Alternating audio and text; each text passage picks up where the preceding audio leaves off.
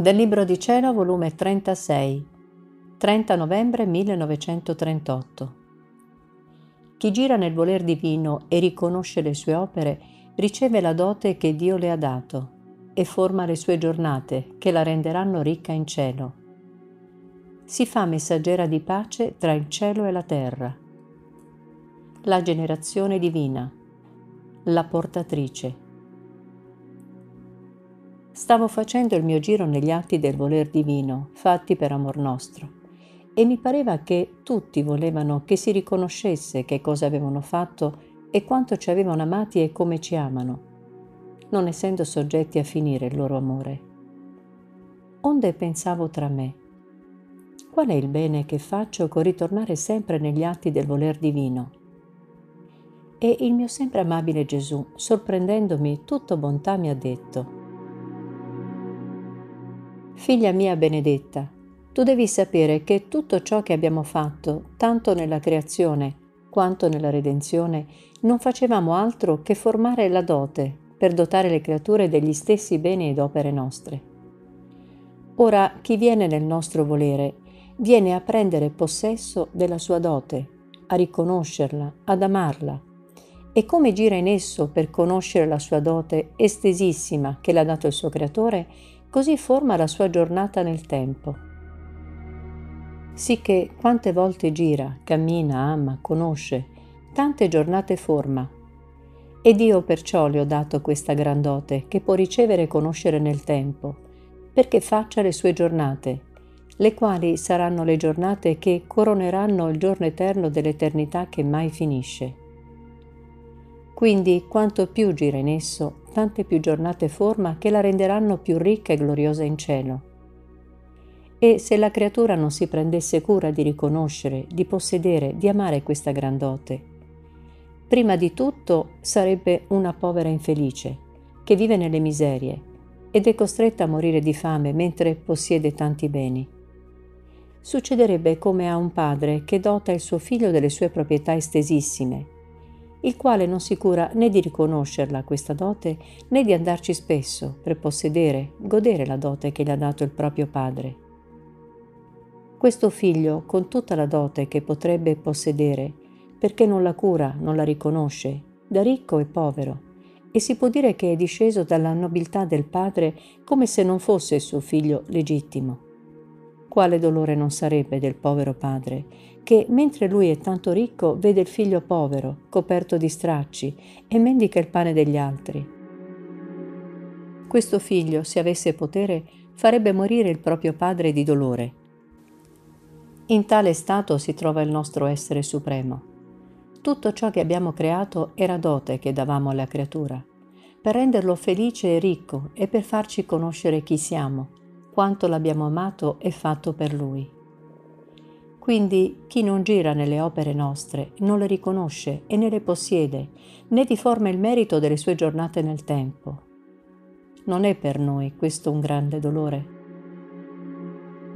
Perciò vieni sempre nelle opere nostre. Quanto più verrai, più le riconoscerai, le amerai e con diritto ne terrai il possesso. Oltre di ciò, ogni atto fatto nella mia volontà è un messaggero di pace che parte dalla terra e viene nel cielo, e viene a mettere pace tra il cielo e la terra. Ogni parola detta sul mio volere porta il vincolo della pace, e chi viene in esso a vivere, il primo bene che riceve è il vincolo della pace tra essa e noi. Si sente come imbalsamata nella nostra pace divina con questo vincolo di pace sente in sé la virtù di fare da pacera tra il cielo e la terra. Tutto è pace in essa. Pacifiche sono le parole, gli sguardi, i moti. O quante volte con una sola parola mette pace tra noi e le creature. Un solo suo sguardo dolce e pacifico ci ferisce e ci fa cambiare flagelli in grazie. Perciò tutti i suoi atti non sono altro che vincolo di pace messaggeri pacifici che portano il bacio di pace delle creature a Dio e di Dio alle creature. Molto più che quanto più la creatura vive nella nostra volontà, più si addentra nella nostra famiglia divina, acquista di più i nostri modi, viene messa a conoscenza dei nostri segreti, ci somiglia di più, l'amiamo e ci ama di più, e ci mette in condizione di darle sempre nuove grazie, nuove sorprese d'amore. La teniamo in casa nostra appartenente alla famiglia nostra. Possiamo dire mangia alla nostra tavola, dorme sulle nostre ginocchia. Vivere senza di essa non lo possiamo. Il nostro volere se la vincola in modo e ce la rende amabile, attraente, che non possiamo stare senza di essa, né essa senza di noi. Dopo ciò ha soggiunto. Figlia mia, il nostro desiderio è grande che le creature vivessero nel nostro volere. Ci troviamo nelle condizioni di una povera madre che sente il bisogno di uscire il suo parto e non lo può.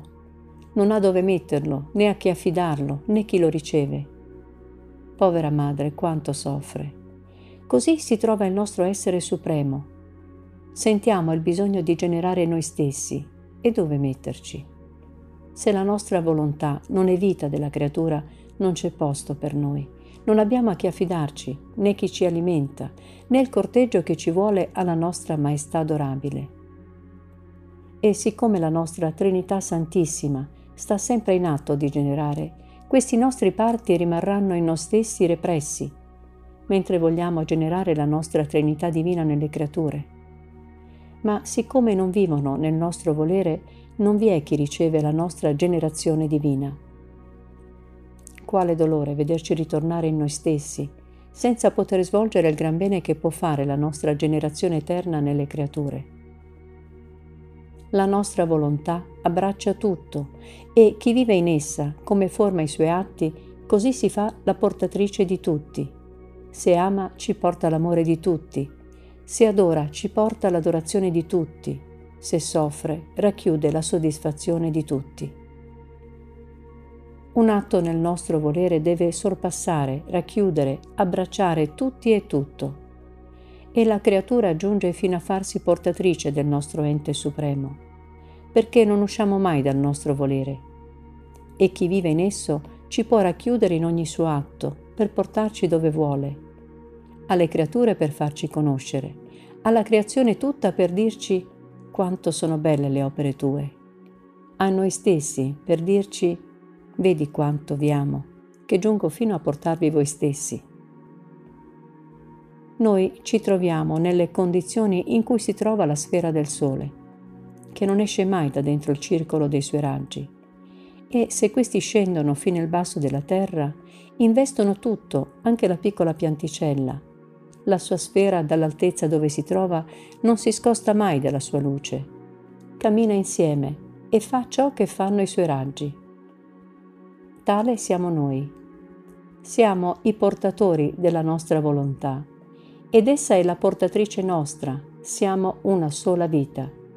E chi vive in essa si fa portatrice del nostro essere divino e noi ci facciamo portatori della piccola volontà umana.